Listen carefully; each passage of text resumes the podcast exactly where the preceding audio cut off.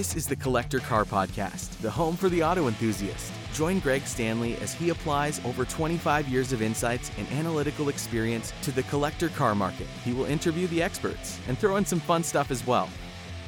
Thanks to this episode's sponsor, LLC TLC. They are just doing an incredible job saving you money on your registration. Be sure to register your vehicles, airplanes, boats, street legal side by sides, and trailers to your own Montana LLC, and you will pay $0 in sales tax. So go to LLCTLC.com for more information. Welcome back to the Collector Car Podcast. This is going to be a fun one. This is the first time I've done this, and I'd like to welcome Josh Stiegman. Josh, how you doing? Greg, how are you? Thank you for uh, having me come back on again. Yeah, yeah, you did a great job when we did our hammer price or whatever I called it. Guess the hammer. And uh, now you're a car specialist, manager of sales for MotorVault. Is that correct? Yes, yes. We are a collector car dealership out of Indianapolis, Indiana. We focus on consignment sales, and we have everything from a 1933 Dodge Rat Rod to air cooled Porsches to muscle cars to modern sports cars. And we also are representing the world's first 1970 Plymouth Hemi Cuda, uh, which is an unrestored pre production car. So we've got a little bit of everything.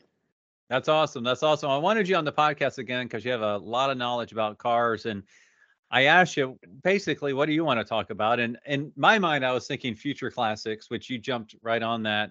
And you get you sent me a list. Turns out it's 11 cars, so we're going to have 11, six that are hot and five that are not, which I think is great. That way, we're starting positive and we're ending positive.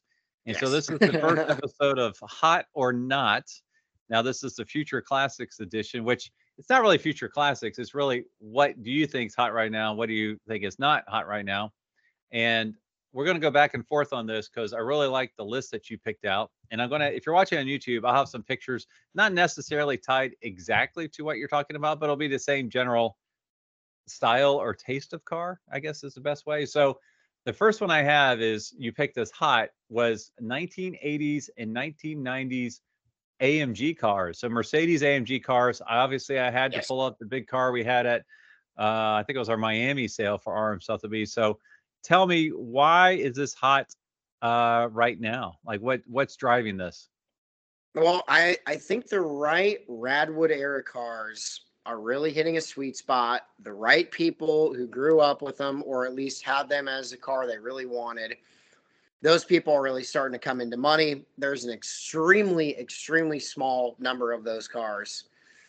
And the absolutely pure but boxy and sexy look of those 80s and 90s AMG cars, especially the 560 uh, SEC, in particular the wide body car. Those are very, very, very desirable right now. Those, I mean, a low mile one of those you can't touch for under 200 grand. yeah, so, and I'm showing a picture of the one that broke records. I think it was at our Miami sales. And was the it the Hammer? Was, was it the sedan? This is the wide body, the 560 SEC. Uh, our estimate was 225 to 275, and it hammered for 720. so triple, almost. Let me do my math in my head. Yes, triple low estimate, which you rarely ever hear that happening. So, yes. to your point, yeah, this was in Miami last year. This is the right time to sell the cars. There was also a pre AMG 500 SL, which I didn't know existed, honestly. You know, it's kind of like the 560 SL two door Roadster but a 500 European spec, and it hammered for, I think two hundred ninety-one thousand dollars. The estimate was like ninety grand. So it really speaks to what you're talking about there. That next generation collector, multiples of them bidding and going after the same car, right? Yeah. Oh, yeah. No, that's exactly what it is. And again, they're they're a great driver's car too. That's the other thing I think that helps is that they're a really really enjoyable driver's car because there's a lot of cars from the 60s, 70s, 80s. They look cool, they have the nostalgia, but they don't necessarily drive great. That's one thing about those AMGs is they are a very, very pure, very silky smooth, great torque, great brakes. You know, they're a very user friendly car. If you wanted to daily them in a good weather area, you probably could. Um, but I think that's just kind of the icing on the cake for those cars. Now, if anyone's interested in one of these, I do have a private sale opportunity for a 1982 500 SL with only 35,000 miles. What's really cool about this particular one is it has an escort radar detector built into the console from the factory, which is super cool. Talk about a period piece. So, very Awesome. cool car. That is definitely hot. Now, your next one, we're going to go in the negative lane here. We're going to pick out something that's not hot right now. And you you said entry level pre-war car. So tell me about that. And to illustrate it, this is not an entry level one, but I'm picking a pre-war car here. This is a 1931 Auburn uh, custom cabriolet. Now this one is not what you're talking about because this does have the eight. But uh, tell us what you're talking about. Yeah, so I, I really think that with that era of car, there's a smaller and smaller, a dwindling market for that group of cars.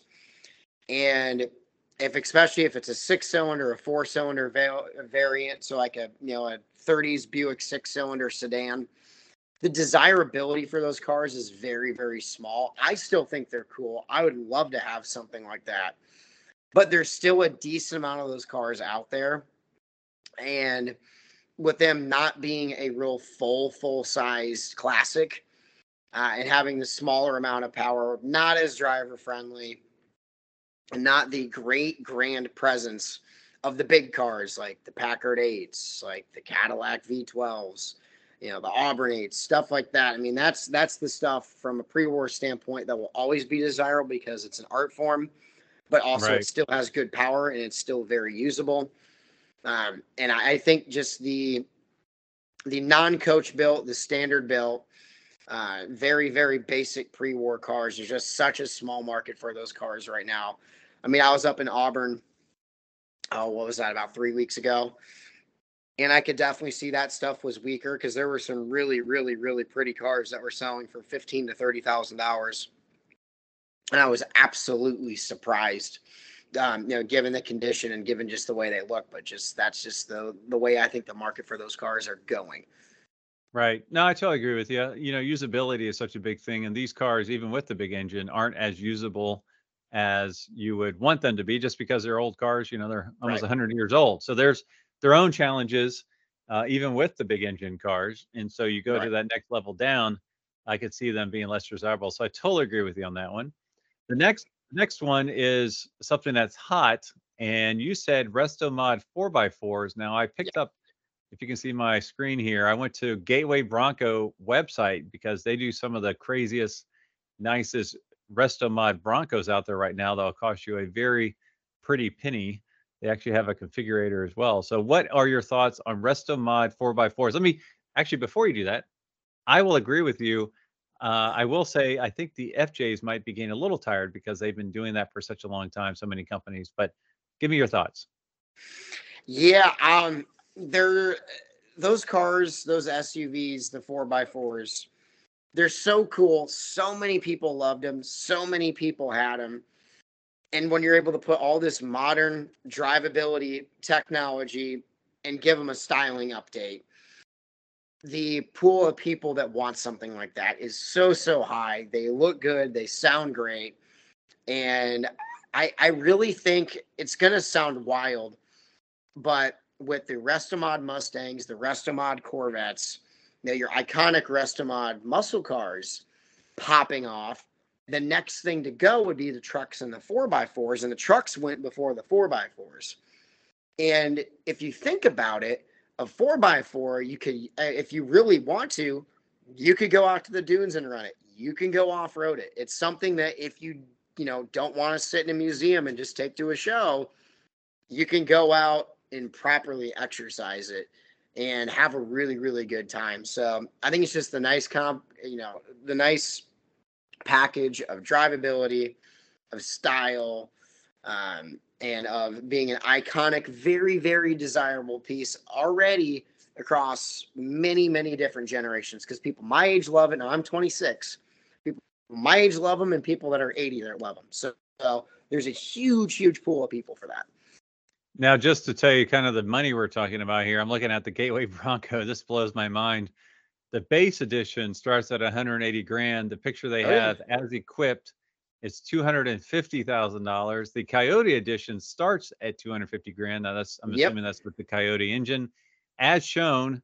Three hundred and thirty-two thousand dollars, and then you have the Lux GT edition starts at four hundred thousand dollars, as shown. This particular one, six hundred and sixty-two thousand dollars for a sport ute. That is Oh, just boy. insane money, and I know at Barrett Jackson, they're knocking these prices down all the time, you know, for all sorts of rest resto mods, whether they're sport utes or not. So the market's there, like you said. I I find what will be fascinating is when these are eight years old, you know, when they're a used resto mod, what is that marketplace going to look like? What are the valuation trends going to be on one of these? Maybe by then I can finally afford one, right? Yes, and real quick before you go to the next car, I I think there's a couple interesting things to watch with this. I think the international scouts are heavily heavily overlooked. I think they're one of the best looking four by fours of all time. Um, there are not as many of them out there. And I know of one of them getting resto modded here locally in Indy that's currently being built. We sold the project of what the core of it was to the current owner who's having it done. And it's going to be wicked. It's going to be very, very cool. Um, and we actually just got in on consignment a 250,000 plus dollar build 1973 Bronco uh, with a Coyote, a 6R80, and every bit of goodness that you want on those. Silver metallic, actually, it's a Red Bull silver uh, black trim, black wheels. It looks absolutely wicked. So that's a that's another 200 plus K Bronco easily. It's funny because I did go to, I think it's called Classic Broncos up in Columbus, Ohio, and they do a really great job. And what's really fascinating there is they don't even worry about, there's some old Broncos I back. They don't even worry about that. They don't want any of that. They want just the chassis, you Yep. know, because they said it's a whole lot easier to just put on reproduction body Right. panels and tubs than it is to fix metal. So if you go into the back, there's just stacks of these Yep. chassis that they've got. And, and that's what they start with because everything else is new on those. So, yeah, Yep. fascinating. All right. So next we're going to go to a not not hot right now. You said stock 1950s American cars. So for this illustration, I picked a gorgeous 1957 Dodge Custom Royal Lancer that is coming up in RM Sotheby's Hershey sale next week. Actually, Yep. by the time this re- is released, it will have already sold. But this thing is absolutely stunning. The price on this one's 50 to 60 grand. Tell us your thoughts. Well, um, I would say with these cars again, I think the resto mods are really shifting the market because if you see the 1950s big body American classics, if you see the Bel Airs, now if you see the Chryslers, if you see um, you know the the 57 Fords, whatever it may be, if you see a really really cool resto modded version of one of these cars, they bring really really really strong money. And I think that is impacting the original cars just because so many of them had been restored to original or left as original where there wasn't much creativity. And now the creativity side of that is being brought out. And uh, and again it it really comes down to yeah they're cool to drive but they still they're wonky steering you know they float all over the road they've got squishy brakes. And it's not all of these cars. Like again a bone stock 59 cadillac eldorado biarritz i mean that's always going to be a big money car. That will continue to grow. I mean that's a that's a poster car. But you know like a you know just like a 53 chrysler you know new yorker sedan you know standard car. Something like that again it's there was a lot of them made uh, they kind of fall into a weird market. It's like, yeah, your grandparents had one. There's going to be some desirability there, but you know, where's that extra extra oomph going to come from? And eh, from people my age or even a little bit older than myself, you know, we we get we see charm in those cars. We really like them, but again, it's finding parts for them. It's trying to Mhm. keep them on the road, and at that point, it's like, well. I would rather use that twenty thousand dollars on a really cool '80s or '90s sports car that I know that's going to go up in value, drive better, and have better parts availability. So I think that's where a lot of that shift is coming. Yeah, and I agree with you. A big part of it is the generational shift as well. I mean, I always I've said it many times on the podcast. Anyone who dreamt of having a 1957 T-Bird is selling their 1957 T-Bird. At least, if not now, right. they've already sold it. You know, and right. so I think that goes to what you're saying here as well. When someone says, "Hey, that looks like a cool car," and then they drive it, they're like, "Holy cow, this thing drives horrible." So you know, I can see mm-hmm. them being like, "All right, yeah, the resto mod is the answer. That's what we you do want." You know. You know what amazes me, and it still baffles me. You very rarely see resto modded 57 Thunderbirds. It's absolutely shocking because this the body lines on a 55 to 57, especially in my opinion, the 57 Thunderbird, it is one of the prettiest, sexiest American cars of all time. And the fact that so many of those cars are bone stock, and I think that's the reason why so many of them are, is that so many of them got restored and they put so much money into them. Yeah. They don't want to modify it and re restore it. So I think the next level of people who are going to buy those cars are going to start modifying them. And if they get start getting modified, I mean, not all of them. I mean, you don't want to touch an F code car, you don't want to touch an E code car, but a basic 312, 245 horse car.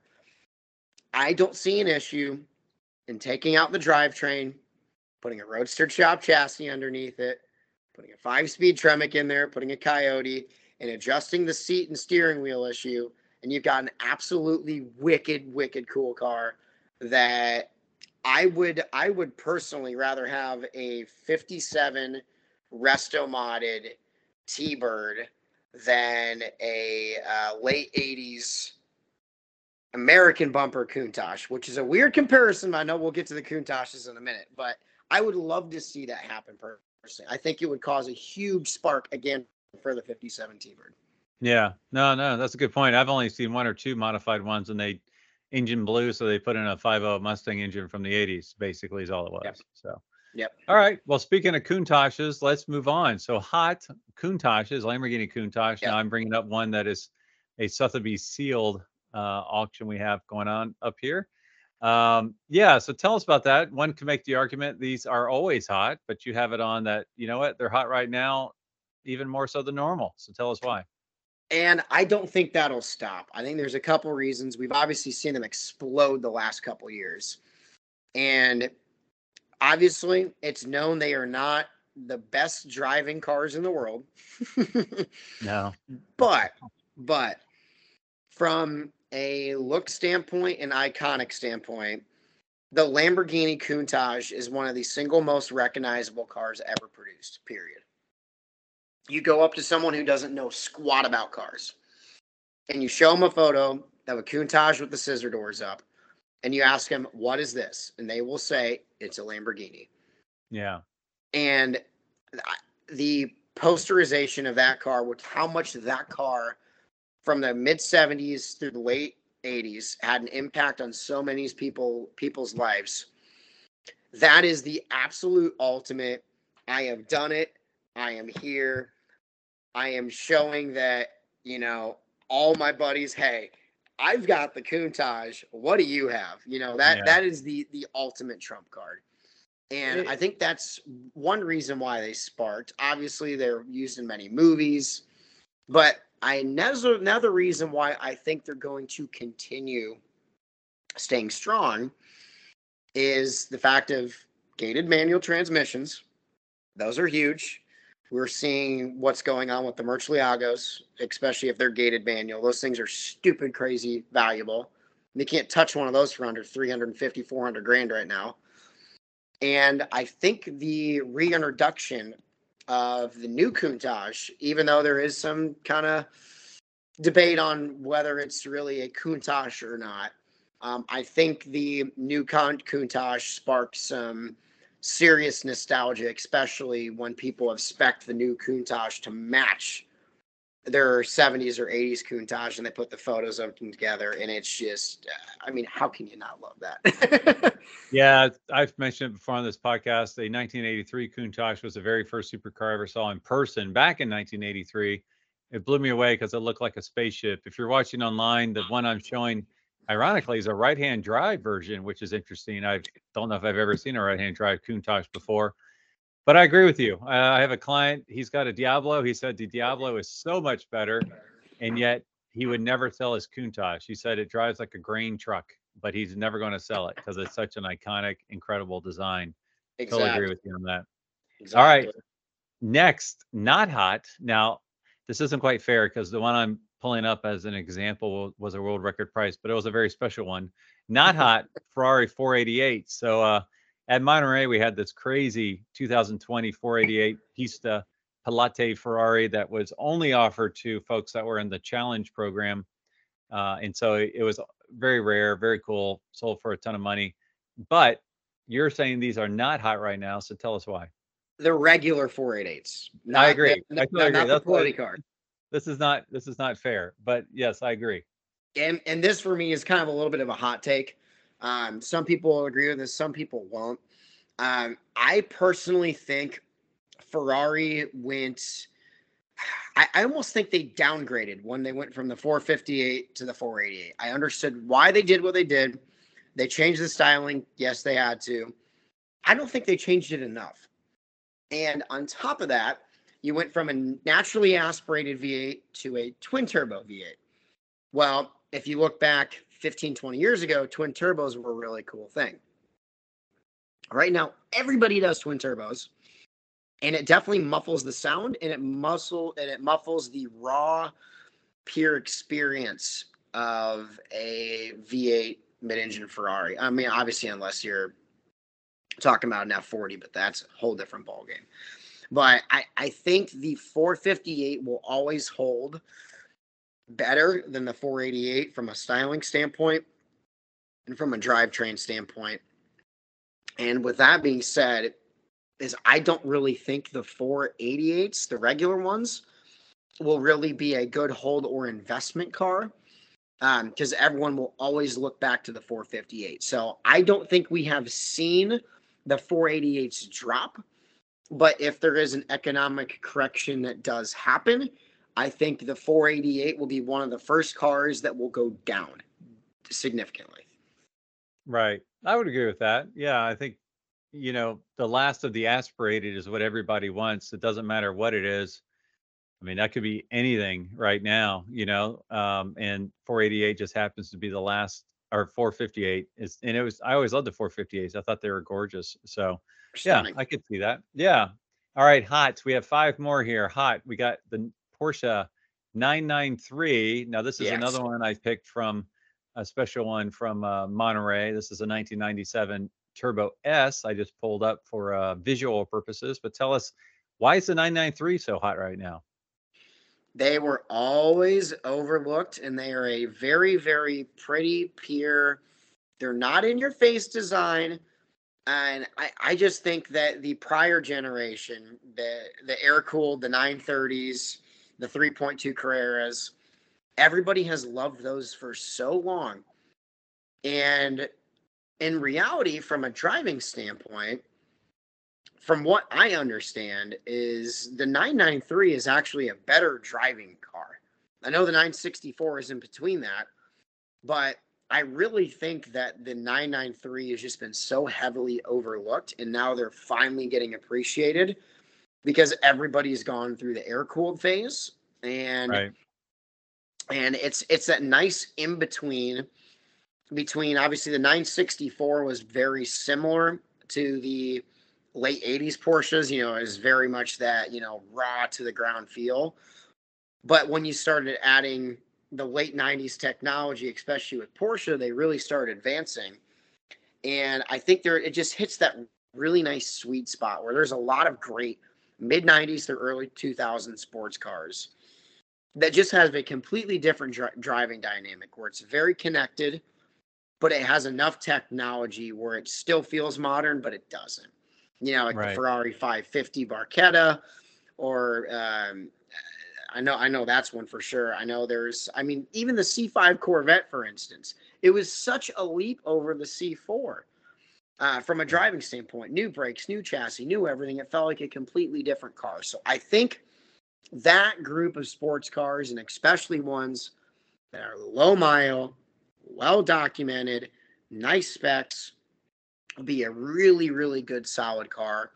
We just got in a 55,000 mile guards red over tan 95 uh, 993. And uh, my boss and I both very much are excited to have that one in the shop. Let's put it that way.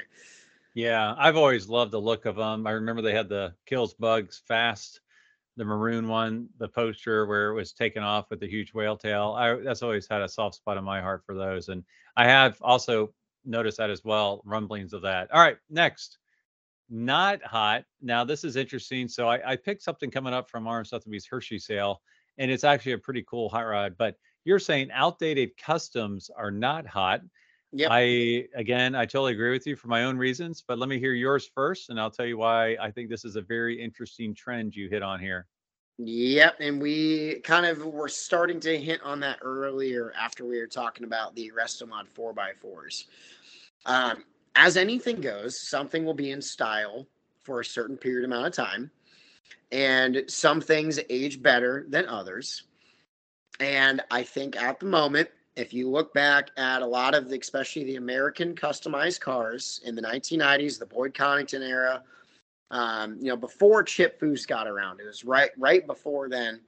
That whole 90s custom scene with the pastel colors, with the weird looking seats and the funky wheels and all that stuff that those cars have become so heavily outdated where if you look at them you know exactly when they're built. And if they're not if they're not done perfectly tastefully with a really nice color palette then the first thing you look at when you look at one of those cars is well it's going to be an extremely small window buyer and if that's the case they're not going to want to pay full tilt for it and they're probably going to want to repaint it and redo some stuff so it's just staying relevant with the trends of what is hot in the customizing world. And obviously that was then, but it's not now. And obviously with where we're going with the top of the shelf technology, with this really, really deep clean paint jobs with the metallic flakes or matte, you know, matte finishes. You know, that again, like the 90s, like Boyd coddington styled cars. I I just don't think they're aging well in that group of people who really really love those when those cars were customized like that again are uh, moving on down the road should you say Yeah, and it's funny because the one I picked is a Pierce Arrow hot rod, which I've custom. I've never seen a Pierce Arrow before. That's why I kind of picked it. But it, you can really see it, and and I'll give the example of a 32 Ford hot rod. You know, that's probably one of the most, you know, modified ones out there. And I asked, I was asked to do an appraisal on one that was red, and it had red and white striped leather seats inside, you know, and a lot of red and a lot of chrome and it was cool. I mean, it had magnesium wheels from the period. It had Ardun heads on a Ford flathead, which Oh. was really cool. Oh, yeah, that love was really cool. But you know, if you look at those today, they're all dark colors. They're black with burgundy interior with leather Right. straps. You know, I mean, they're it's totally not what people are looking for right now. Now, we'll No. be curious to see if they do come back maybe in another 15 years or so, where oh, you got an original Coddington, you know, or you got original Right. Foose that's unmolested, kind of like you see people appreciating the hot rods that were modified in period. You know, they're out of out of flavor for 30 years, and now they're you know, oh, that's a, uh, you know, that's a real period done hot rod. You know, it's a 32, but it was done in 54. You know, or something like that. You Oh, know? that so, that stuff is extremely hot. I mean, even Yeah. even for me, when I've, I mean, I, I was just uh, this last weekend at the James Dean Festival show in Fairmount, Indiana. There are two big shows that and the Ducktail Run Car Show, which are two of the best car shows you'll never hear about if you're not in the Mhm. Midwest. Where I know Ducktail, there's no cars newer than 1975 allowed, and most cars in there are going to be American. But the amount of very, very cool 20s, 30s, 40s hot rods, you know, the big 50s custom cars. You got the flames, you got the pinstripes, and especially up there, the chopped lead sled Mercs. Man, you see Yeah. a ton of them up there. And seeing those cars are really cool. But again, I went through, and that's why it brought me up to bring this up. Is you I was walking through one area that had legitimately 25 late 40s and early 50s Mercs. It was absolutely a treat to see. There were a couple of them that you could very much foretell that were done 30 years ago. and they stuck out like a sore thumb. And then you had a couple bone stock restored ones. And then you had a couple of them that looked like they could have been customized in the 50s or 60s. And then you had one of them that was a state of the art drop down lead sled right. with extremely crazy, gorgeous candy apple paint, diamond stitch interior. Probably had uh, 250k thrown at it, and it still had a flathead in it, which was wicked cool. Oh, that's cool. Yeah. So it's it's just finding that right balance from the custom cars. You gotta you gotta spec it right. You gotta have the right parts, and you gotta have a very cohesive idea of what you want. Or if not, it is going to be dated, and it will not be worth nearly as much as the car was built 20 years. Yeah, ago. that's such a such a common theme there, right? Yep. All right, let's move on to a hot one. We got three more here special unmodified 1990s Japanese car. So I pulled up this 1989 Skyline Nissan Skyline R32 GTR. GTR. Yes. I thought I had some pictures I could scroll through, but apparently I don't. Okay, so again, I agree with you, but tell me uh, your thought process on this one. Well, uh, as a lot of people know, the Fast and Furious movie series that kicked a lot of things off in the stateside for the Japanese sports cars obviously the Supra was popular here, but over in the States, no one knew about the Skyline because yeah. they weren't legal. But then when Paul Walker starts driving around the silver and blue R34, and it's got that built RB26 and it's flying down the back roads and it's got all the cool lights on the wings and you know it's making all the great sounds and it's just like man it's it's a japanese muscle car because it's got the right edges and it's it really took over an entire generation of people not just one multiple. Right so right. when i'm when i'm going to cars and coffees and 16 year old kids are showing up they're obsessed with them yeah. 40 year olds are obsessed with them so you have this huge group of people that are not in money yet or just starting to become in money and these cars will always, always be popular. And now parts are starting to become available stateside. Right. Yeah. The R34s now are legal stateside. The Supras are always been hot here. Uh, the 300ZX twin turbo cars, I think those will catch up. Uh, 3000 GTs. I mean, there's such a huge group of those cars. They were attainable, they were achievable, but they were quick and they looked cool. So that really is the next generation of what you grew up with as the muscle car era. That is right. going to be my generation's growing up. Is going to be the supercars and the tuner cars. Because when I was a, let's just say six, seven year old kid, 2004, 2003, the Camaro wasn't around. Challenger wasn't around. The Charger had just come back as a four door sedan. Wasn't excited. Yeah. Um, the Mustang finally was doing something, but it only had 295 horsepower and it just kind right. of bulky. And then at least the Corvette was doing something, but the muscle car scene was dead. It was dead. So the only muscle cars that we cared about were the ones that were in movies that were from the 70s, the red yeah. and black 70s Chevelles, the yeah. cars like that. So those cars have exponential amount of movement, and so many of them, so many have been modified that finding a bone stock car with all the original parts yeah. with service documents i mean that that is going to be a big big big deal. Yeah. No i agree with you. That's awesome. And for the record i wasn't the muscle car era but my problem was is when i was 16 you know that's late 80s there was like you said nothing there. I mean a 50 mustang was the coolest thing out there. Right. And that which i still love. All right Two more. Ones that's not hot would be oddballs. Now, you didn't specify what you meant by that, but I picked a Studebaker Avanti, which I know those are a little bit oh, hot. I, don't, I don't want to say, yes. yeah, they're, they're cool. They're oddballs, but tell me what you meant by oddballs that are not hot right now while I scroll through these pictures of this Avanti.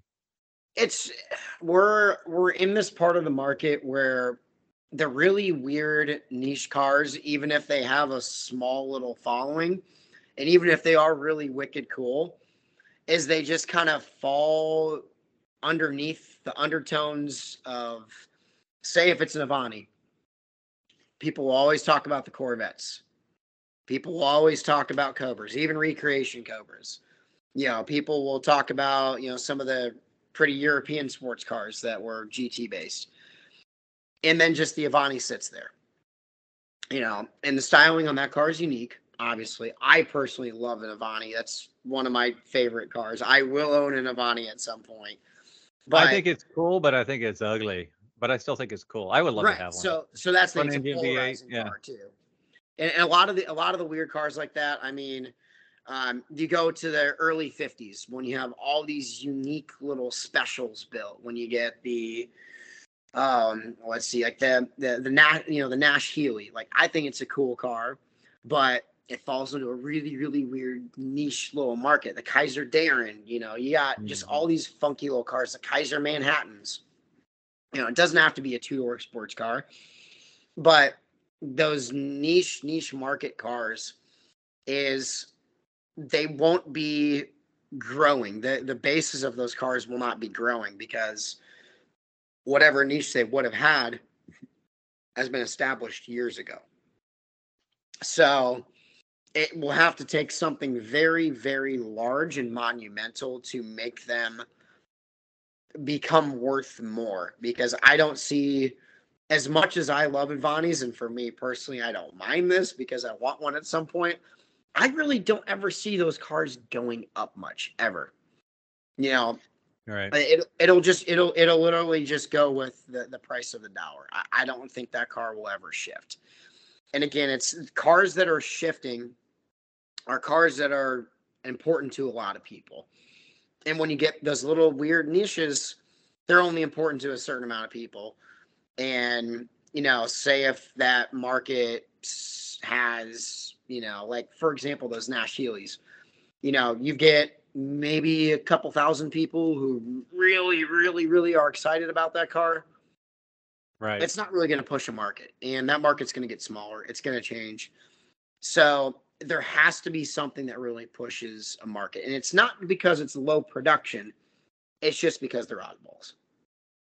Yeah, it's interesting. So as I'm flipping through these pictures, I ran out of cool pictures of the Avanti, but that's okay. Uh, it's interesting your comments there because I think something else that relates to would be the orphan car brands. Now, this is from a guy who just bought a Pontiac GTO. Uh, I think that's an outlier because it's considered one of the first muscle cars, obviously. Um, but well, and you know, and also it was a mainstay of General Motors for years. You know, right. I- but I you know, nobody's driving a Pontiac today where they want to know the history of the brand. You know, there's not that tie to today, you know, on some Right. of these like nobody's pining for a Saturn right now, you know. Right. So, you know, the fact that they no longer build them today, I I do think will have effect on the prices of some of the older cars Yeah. from that particular brand. All right, we're going to go out on a high note. A hot car. This one I don't know if I agree with you, but I want to hear you. 1999 Ferrari 355. Tell us why this is hot right now. It's got to be a gated manual one. There is a reason for that. Um, I think that car again is another car that's been slept on, just like the 993. Uh, great ch- chassis. I know they're not the easiest to ma- to maintain, but if you look at just what happened in Auburn uh, a couple weeks ago, there was a green over saddle gated manual 1999 F355 that sold for over two hundred thousand dollars. Wow. And again, if it's a gated manual, the right spec, uh, and the design on that is it's the last of the wedge shaped Ferrari, which a lot of people forget about because they went to the 360 over that, you know. And some people really didn't care for the 360 because it was bubbly. Some people love it. But if you're a fan of Ferrari from right after you know, Enzo really stepped away when they started going to the 512 BB, when they went to the 308. The 355 is really the last car of that lineage. And also with the manual transmission, it's one of the last Ferraris, you know, that you could get with the manual. Obviously, they went through the early mid 2000s, but uh, it, it kind of hits that sweet spot where it's not in your face, but it's a really, really cool niche enthusiast car that with time, I think we'll just keep aging and aging. And again, with those, it has to be down to good spec, good service history, and it has to be that six speed gated manual. Yeah, and the reason I wasn't necessarily agreeing with you is because I've I know the service on these a lot of engine out services on this particular car, so uh, quite a few of the difficulties were solved with the 360 from a maintenance right. perspective. So you have to really calculate that in when you're looking at buying one of these to make sure that that has been done when factoring into the price. So um, yeah, very interesting. Well, I appreciate you. Uh, let me stop sharing here. I appreciate your time today, Josh. Thanks for uh, for joining us. Any other things you wanted to mention before uh, we move on? Well, I uh, just want to say to you a huge congrats on what you've had going on on both GTO fronts. your personal gold GTO score from Pontiac, and obviously what you've been able to uh, help out with in a very large way with RM Sotheby's and the 250. So obviously a huge bit of good luck coming your way when that car rolls across the stage in November. And uh, yeah, no, I think we got a, a, very interesting fall and winter coming up. Uh, see where the economy shifts, see if obviously the GTO breaks records. And at this point, you know, we got Hershey and a couple others, but it's pretty much now the GTO and then build up to uh, all the Scottsdale and Kissimmee sales. Well, it's interesting. So I appreciate it. That's awful nice. It's weird that I'm helping sell a Ferrari GTO and I get asked to help sell a Pontiac GTO that I just had to buy. So that's really kind of crazy. So since you brought it up, what is your number on the 250 GTO? What do you think it's going to hammer for? oh, that's tough. Well, obviously, this one has some serious, serious provenance with it. Obviously, it ran at Le Mans, is one of the two cars that was converted with the bigger engine, and then obviously now is back with the correct 250 engine. Right? So just to clarify, there there were three four liters from the factory. This is the only one that was then moved into a three liter. So it's the only Ferrari to have two engines, transmissions from the factory. Okay.